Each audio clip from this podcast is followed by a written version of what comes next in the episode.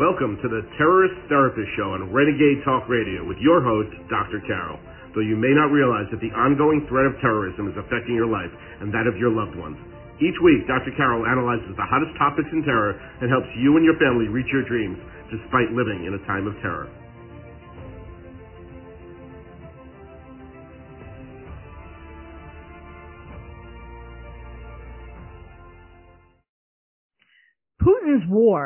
What's terrorism got to do with it?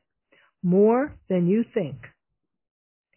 Welcome to the Terrorist Therapist Show. I'm Dr. Carol, your terrorist therapist, um, and a psychiatrist. And today I'm going to be uh, putting my psychiatrist hat on, as I usually do, and putting it towards the Russia-Ukraine war. Now, and as it affects terrorism or as terrorism is affecting it. You don't really hear much in the mainstream media about the connections, and there is a morass of connections, um, a complicated uh, web of um, how terrorism, I'm talking about radical Islamist terrorism, how that relates to what is going on between Russia and Ukraine.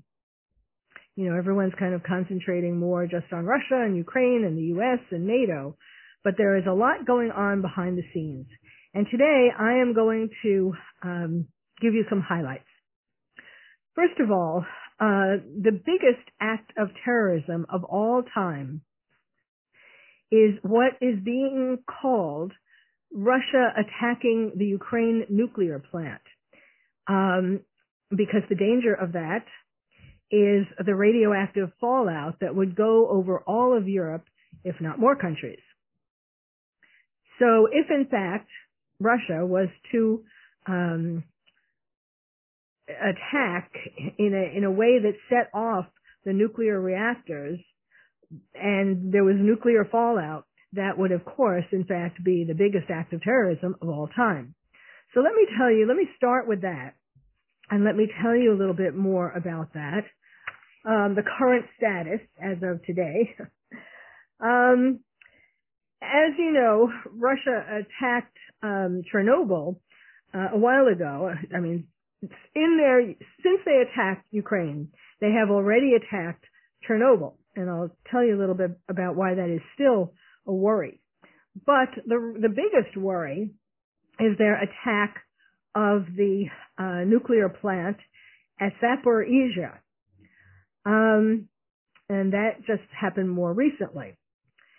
There, that is uh, first they first they sort of um, uh, distracted us by having a building um, catch fire at the plant, and um, then they placed the staff running the facility under the Russian command, and they restricted communication with the outside world and the UN nuclear watchdog is particularly concerned about all this. They are drawing our attention to this, um, as well as, of course, Ukraine and and other people. But um, they are saying that um, there are six reactor units in this in this plant, and the fact that um, all of the the staff, uh, the Ukrainian staff of the plant, they need the approval of Russian forces to do anything.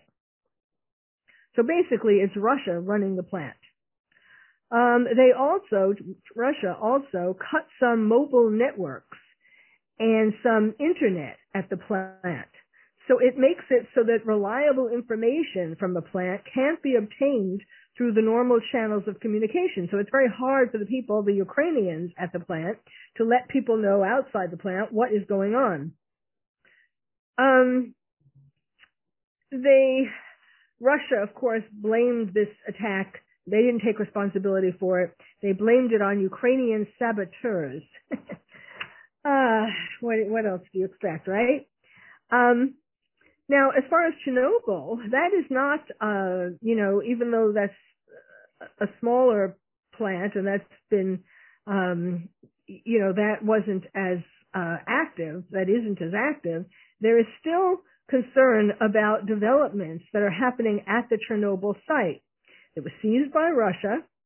the spent fuel and radioactive waste facilities at Chernobyl, um, where which is where the world's worst nuclear accident happened in 1986. That's uh, you know, ironically, um, this of course might be happening again um, in Ukraine. So there were more than 200 people there in Chernobyl, uh, technical staff and guards, and they haven't left the plant since February 3rd, which was the day before it was seized. And, um, you know, the UN had called for the technical staff to be rotated out on, because of safety, to make it, to make it safer. Um, but now the Ukrainian regulator has just said that it was, quote, facing problems communicating with personnel at Chernobyl. And uh, the only, their only uh, communication is via email. So that is not, um, you know, that is not, that is not safe either. But of course, the biggest worry is the bigger plant that they, that Russia attacked, that Russia captured. Um, so for example, if a, if a missile or if anything, any kind of um, projectile or, or any, there are so many different ways in which um, the bigger uh, nuclear plant could be attacked and set off. Now that, along with some um, some ominous statements from Russia, not just from Putin, but here is one from um, Russian state television host named Dmitry Kiselyov. Uh, I might be pronouncing that wrong. He he has a primetime show in Russia, and he opened it with an ominous allusion to nuclear war. He said, and this was right after President Putin ordered the Russian army to put its nuclear arsenal on high alert. He did that because he said that there have been unfriendly steps by the West, aggressive statements and economic sanctions imposed on Moscow by NATO. So okay, so that's why Putin did that. And now this Russian host said, um, why do we need a world if Russia is not in it? Now, certainly um, that is the kind of statement that um, Putin shares.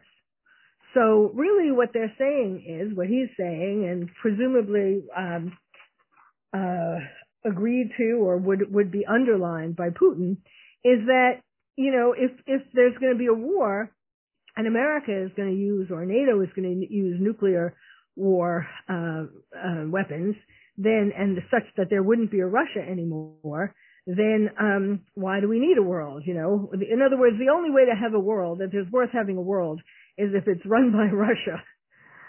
Um, so, and and of course, Putin said similar a similarly ominous statement the other day. He said um, when he talked about you know Russia's special military operation, and he said um, it would lead to quote such consequences that you have never encountered in your history. Such cons- in other words, he's threatening nuclear war. Okay, so so now a different way that uh, oh well first let me you know there's um, a saying the enemy of my enemy is my friend now, the problem is, and this has actually been stated in World War II and in the Cold War before now, and I'll give you some examples. This, this statement, the enemy of my enemy is my friend, is an ancient proverb. But um, the world has gotten a lot more complex since World War II, since the previous part of the Cold War, and now uh, it also has nuclear weapons. So, for example, um, in World War II, um, the um, the Allies um, and the Soviet Union, you know, had some friction, shall we say, um, but and differences, but they realized that they had a need to work together to counteract the threat of Hitler and Nazis. So Franklin, the president of the United States at the time, Franklin D. Roosevelt, and British Prime Minister Winston Churchill, um, although they were, you know, wary, concerned, uh, untrustful of the Soviet Union, their common enemy, of course, was Germany. So they cooperated with each other. and that is how they succeeded. Um, now, in the Cold War prior to now, um, the Soviets and the Chinese were helping North Korea during the Korean War, so against us, and they helped the Viet Cong and the North Vietnamese during the Vietnam War against us. And then the United States um, and its allied troops uh, supported the Afghan um, uh, mujahideen, the Afghan terrorists, the Afghan Taliban, the, the people in Afghan, Afghanistan um, against against the Soviet Union, because you know, so so in in very in lots of places around the world, we have been um, it's been very tense because there have been very um, splitting hairs in terms of who's the enemy and who's the friend and who do you trust. Well, now it's a lot worse because um, in terms of countries, um, what we consider terrorist countries, uh, there are it gets a lot more complicated. Now, um, let me well let me save this for the next segment because it's kind of kind of all together. But but I do want to say in, in regard a little bit more about the enemy of my my enemy is my friend. Um, another saying that kind of goes with this is too many cooks spoil the broth. There are too many conflicts of interest amongst the biggest players in this Russia-Ukraine war. Russia, Ukraine, NATO, the U.S., and Iran. Ah, you might be wondering, why am I saying Iran? Well, you'll find that out in the next segment. So stay tuned. Welcome back to the Terrorist Therapist Show. We're talking today about Putin's war. What's terrorism got to do with it? More than you think. And you're about to hear even more. Um, first of all, I, uh, one of my tweets, I always put, I always put my, uh, the things that I am most angry about in my tweets. So, um, I did a tweet, uh, just recent, today, in fact, uh, that says Russia-Ukraine war is distraction, so we don't see Biden relying on Russian to broker new disastrous nuke deal with Iran. Iran even less trustworthy than Russia. Makes no sense. Too mind-boggling for POTUS. Puppeteer, you know, President of the United States. Puppeteer Obama continues to bring down America. Okay, well, um, I will get into that now. Because behind the scenes, while we're all worried about, and not to say we shouldn't be worried, but while we're all thinking about nuclear war and, and Russia and Ukraine, there's a lot going on behind the scenes. Um, in Joe Biden's first State of the Union address, which was a, uh, which was depressing and embarrassing, um, he made a slip that, of course, has been repeated in in regular media, social media. He said, Putin may circle Kiev with tanks, but he'll never gain the hearts and souls of the Iranian people. Now he meant to say the Ukrainian people, because Kiev is the capital of Ukraine. Okay? So, and, and I was wondering, why, why did he make that, you know, I, everything is a Freudian slip, right? So why did he make that Freudian slip? Why did he mention, I mean, yes, Iranian rhymes with Ukrainian, but there's more to it. Um, as you will now hear. Um, in other words, he didn't just say the word Iranian out of the clear blue sky. There is a reason that he was thinking of Iran. Okay, while we're concentrating on Ukraine and Russia, uh, there are talks going on in Vienna about the um, the Iran New Deal, the, about um, about nuclear weapons. You know, you'd think you'd think that they would put a halt to that while you know all this is going on with with Ukraine. But in fact, it may well be um, um, to the benefit of um, of Iran to not stop these talks. Um, you know, the the the treaty or the um, uh, the deal, the Iran deal that we had before was a disaster because there is no way to make a deal with Iran when Iran lies. you can't trust Iran when they're saying death to America, death to Israel. They keep repeating that. You know, they didn't just whisper it. It's said loudly in the streets. So we of course can't trust Iran. As I said in my tweet, even less, Iran is even less trustworthy than Russia. Um, and, and so why is there this, um, why are these talks still going on? You know, the idea of making a deal with, in regard to, Iran didn't hold to the deal that was made before.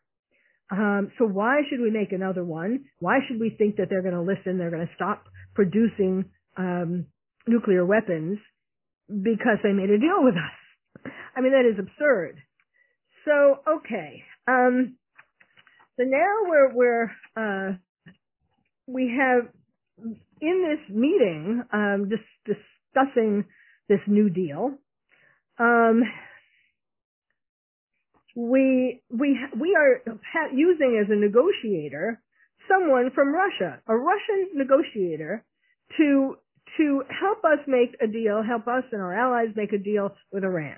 Now, this is at the same time that Russia is threatening to blow up the world. I hope you see the craziness of all of this. Um, it doesn't seem like Biden does, however. And there's um, uh,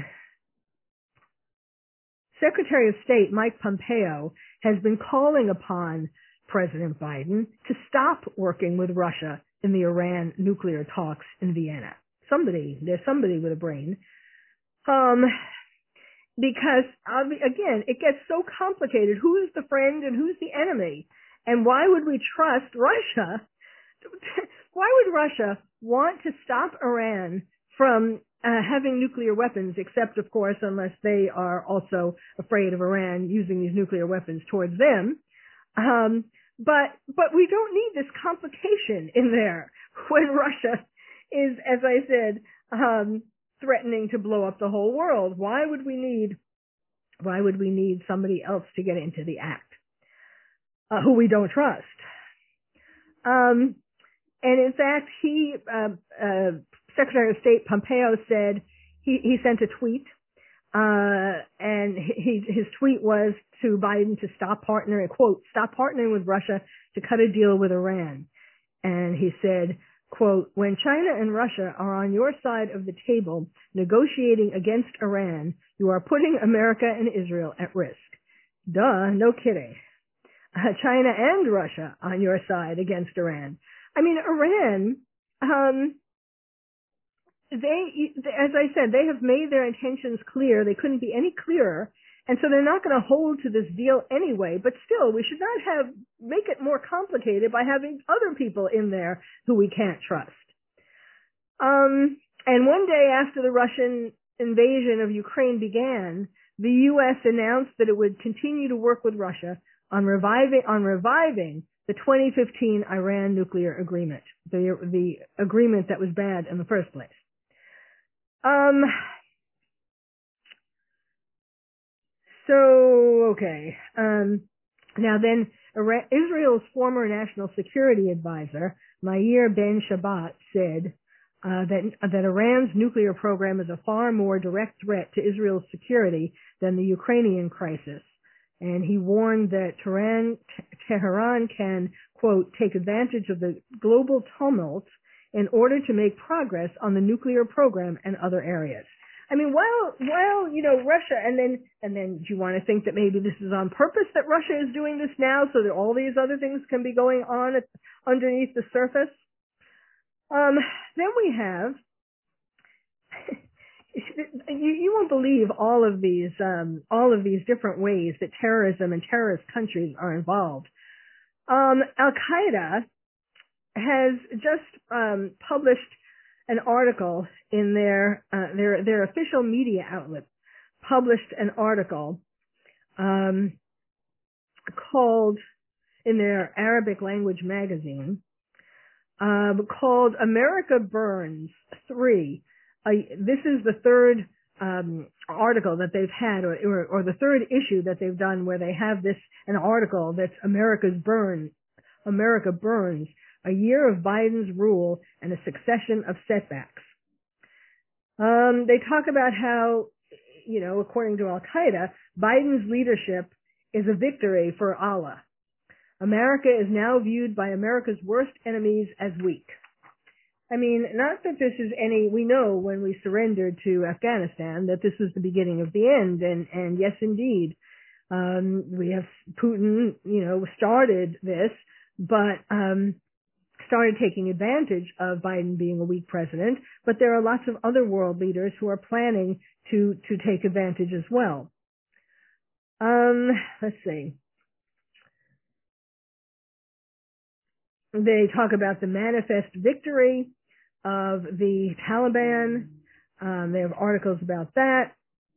Um, they talk about how uh,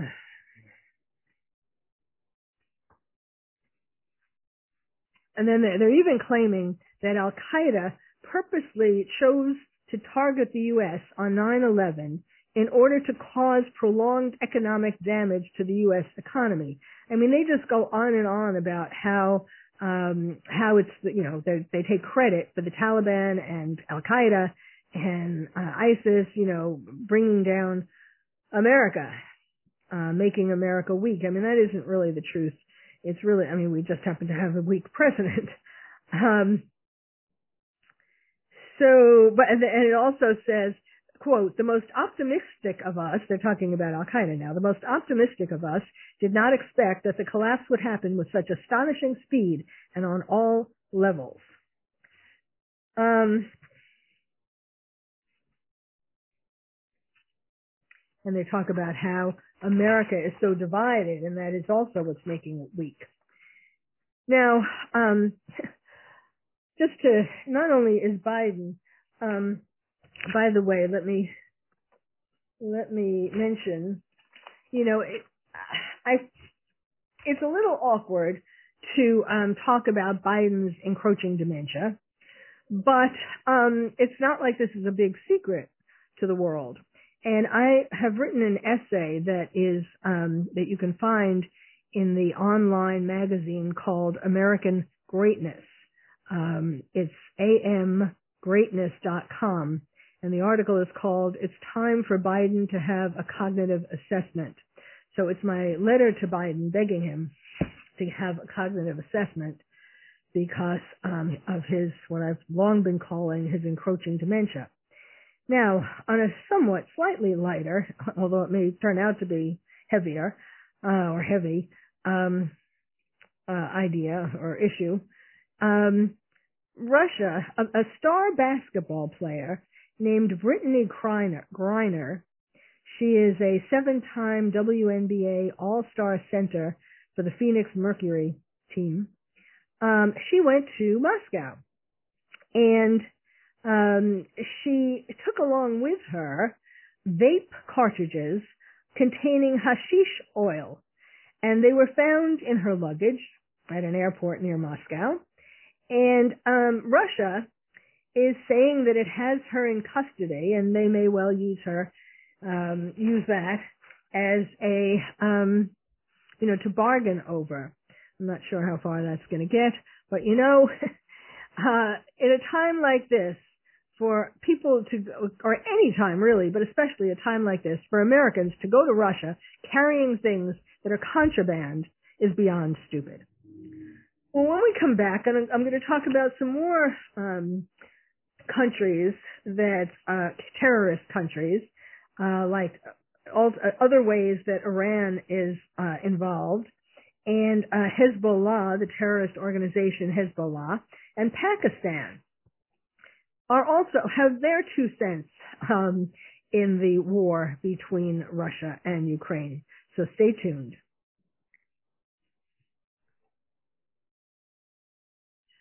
Welcome back to the Terrorist Therapist Show, where we're talking today about Putin's war. What's terrorism got to do with it? More than you think. Now, I'm just telling you in this podcast about certain highlights um, of the ways that various terrorist organizations and terrorist countries uh, have a role in what's going on um, in Russian, Russia's invasion of Ukraine and how this will all this will all turn out. Now, I I will give you a um, a spoiler alert. I'm going to end uh, the podcast with something that I hope is a uh, is a reason for optimism. After I've told you all of this horrible stuff, uh, and I don't know, you know, I don't know for sure, of course, that it's going to work, but I will give you one ray of hope. Okay. All right, but before that, let me continue with all the ominous things. All right. Um, so now Iran. Um, Iran, of course, is on the side of Russia, which, of course, you know, again, makes the whole thing about uh, a nuclear deal with Iran even more ridiculous. Um, so, the Iranian president, um, Ibrahim Raisi, encouraged the Ukraine invasion right after Putin ordered it. And then um, the Islamic Republic's supreme leader, Ayatollah Khomeini, continues to stir propaganda uh, against America. I mean, he's been doing that. He didn't just start with the Ukrainian-Russian war, but he's been saying all kinds of things. Um, he, of course, views Putin as a friend and an ally. He once said, quote, Russia and Iran need to deepen their cooperation at other levels. And he praised Putin for being a, quote, strong and responsible leader, unquote, with whom, quote, you can have dialogue and cooperation. In 2015, Putin first, Putin, in 2015, Putin visited Iran, which was the first time since 2007, and he presented Khomeini with an old edition of the Quran. Khomeini, all these names, all these words, Khomeini used this opportunity to again bash America and pursue a long-term alliance with Russia. So he is um, he is blaming the U.S. He's saying the mafia regime of the U.S. is what created the Ukraine Ukraine crisis. Really? How did that happen? Um, this is what this is what um, he said. Quote, Iran wishes for the war in Ukraine to end, but believes the crisis is rooted in the policies of the United States and other Western nations. Uh, quote, in Ukraine, we are in favor of stopping the war. really? I mean, they're talking out of both sides of their mouths. Um, he said this during a televised speech, and he said that this crisis can be alleviated only if the, quote, root cause, unquote, is known. And of course, he identified the root cause as the policies of Western powers. Um, he, he said the quote mafia regime unquote of the U.S. creates that, that the U.S. creates many crises around the globe, uh, including ISIS and meddling in other nations, and uh, by making regime changes and installing pro-West politicians. Um, and he said the Ukraine has fallen victim to these kinds of policies. Uh, he said two lessons should be learned from the Ukraine crisis by the governments and people around the world that the West can't be trusted and that popular support is of utmost importance. Quote, support by Western governments for administrations and politicians that have been installed by them is a mirage. Uh, and he was saying that, and he gave us an example, the chaotic withdrawal of U.S.-led Western forces from Afghanistan as it fell to the Taliban. And he's saying also um, uh, that the U.S.-led NATO is the culprit. Um, and um, okay, so that's then we let's go to Hezbollah. Uh, Hezbollah, which of course, as you know, is a terrorist organization, um, they are stirring up even more trouble. They are warning the Arab states who are the anti-Iran states, the moderate states, they're warning them about the lessons uh, that the war in Ukraine should teach them. Ready for this? Um, Hezbollah's senior leader said, Russian invasion of Ukraine is warning to Arab states with ties to Zionist regime. They're talking about Israel. Uh, quote. Now this is um, this is the a quote from the head of the executive council of Hezbollah.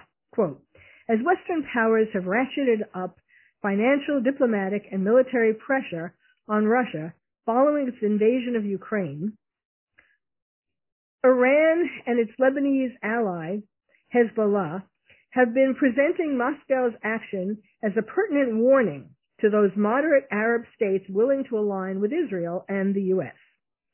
The pro-West factions in Lebanon and Arab countries that have normalized ties with the Zionist regime should consider the fate of the Ukrainian president, Vladimir Zelensky, and learn lessons from developments in Ukraine.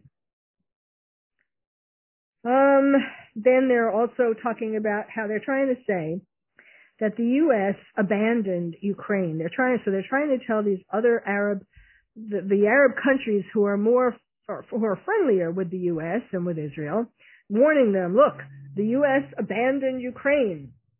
Um, now, you know, to be honest, uh, I mean, yes, we have sent uh, a billion dollars in weaponry and needed supplies to Ukraine in the first week of the war. We continue, the U.S. continues to send more money and to do more things, but I am hoping that it is not too little too late. Um, you know, the, the U.S. still hasn't canceled um, Russian oil. That was another tweet I did. I tweeted Biden literally fueling Putin's war by not banning Russian oil. Biden cares more about his approval ratings going even lower if USA gas prices go up than cares about Ukraine under attack. Help Ukraine, ban Russian oil. Speaker Pelosi is right on this. I never agree with Speaker Pelosi, but she actually apparently has been trying to tell Biden to stop uh, buying Russian oil. um, so, you know, I mean, there are a lot of things happening that the U.S. has done, and of course, not all of it, hopefully not all of it, is uh, out in the open. I mean, I would hope that the U.S. is doing even more uh, to help Ukraine. But, um, you know, we, we did, um, we helped persuade Germany to break its long held policy of not exporting weapons. Um, that Germany has sent weapons. Of course, some of them, it turns out, don't work, but whatever. Uh, Finland now wants to join NATO. Sweden has abandoned its neutrality and is sending weapons to Ukraine.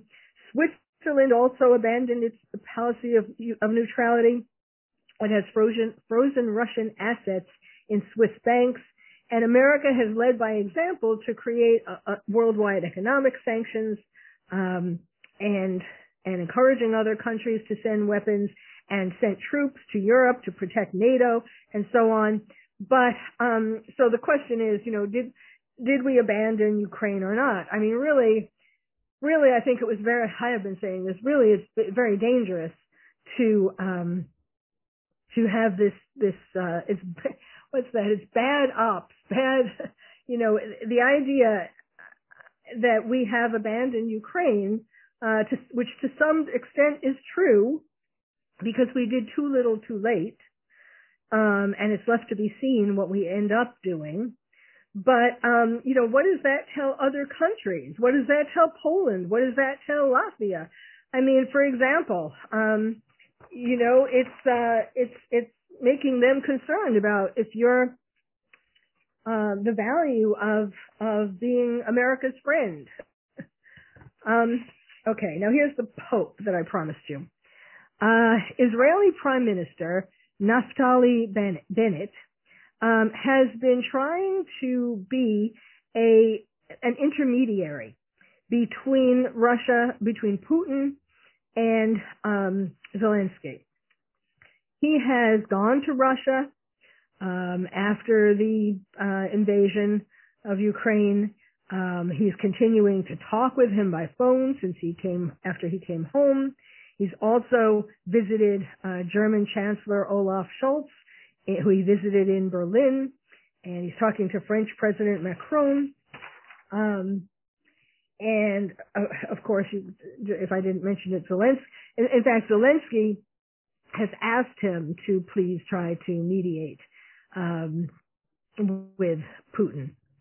Um, and also, Israeli Foreign Minister Yair Lapid is going to go to Latvia to meet with U.S. Secretary of State uh, Blinken.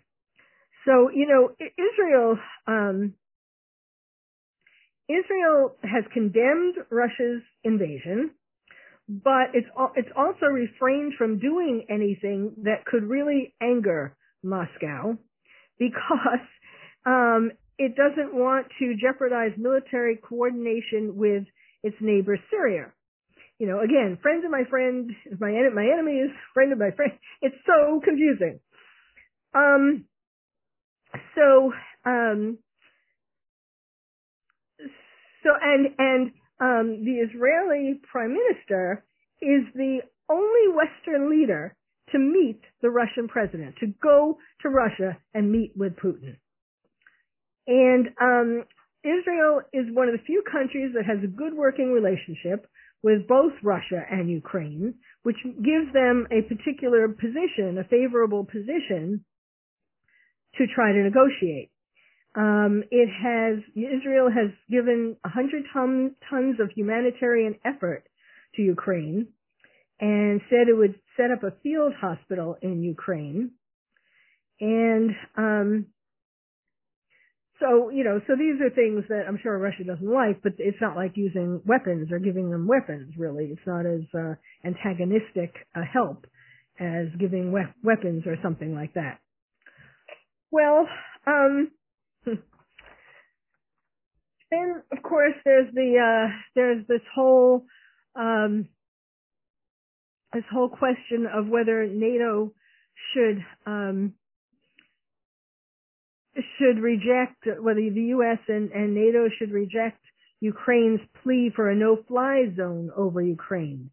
Now, really, it seems on the one hand, it seems like a big mistake to not call it a no-fly zone over Ukraine because of what I was talking about at the beginning um, of the podcast where the biggest danger is that the Russians at the big uh, nuclear power plant in Ukraine could very easily, uh, they just have to, I don't know, push a button or flip a switch, however it works, um, to, to, to get radioactive fallout to go out over Ukraine and go through Europe and, and other countries.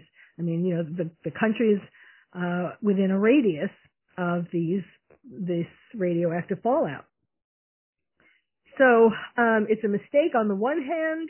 On the other hand, um, if in fact a Russian plane were to fly into um, this, if they call it a no-fly zone over Ukraine, and a Russian plane flies into it, that indeed could start World War III. Well, not a lot of um, not a lot of uh, good options in this uh, very very confusing situation. But um, we just have to hope that cooler minds will prevail, um, and uh, and realize, and, and everyone needs to realize that a nuclear war is going to affect us all. Thank you for listening to the Terrorist Therapist Show. I'm Dr. Carol, your terrorist therapist. If you would like to find out more about terrorism from me, your terrorist therapist, visit my website, terroristtherapist.com. And if you're a parent or teacher and want to build stronger nests for your kids to become more resilient, Check out my new award-winning book, Lions and Tigers and Terrorists, Oh My, How to Protect Your Child in a Time of Terror. It's the first and only book about terrorism for kids. You can find it wherever books are sold or directly from the publisher at terrorismforkids.com. Terrorism, the number four, kids.com. I'm Dr. Carol, your terrorist therapist. Thank you for listening to the Terrorist Therapist Show on Renegade Talk Radio with your host, Dr. Carol. We hope listening to the show has made you feel calmer, more resilient, and more able to reach your dreams despite living in a time of terror. You can also check out past shows on Renegade Talk Archives for more insights.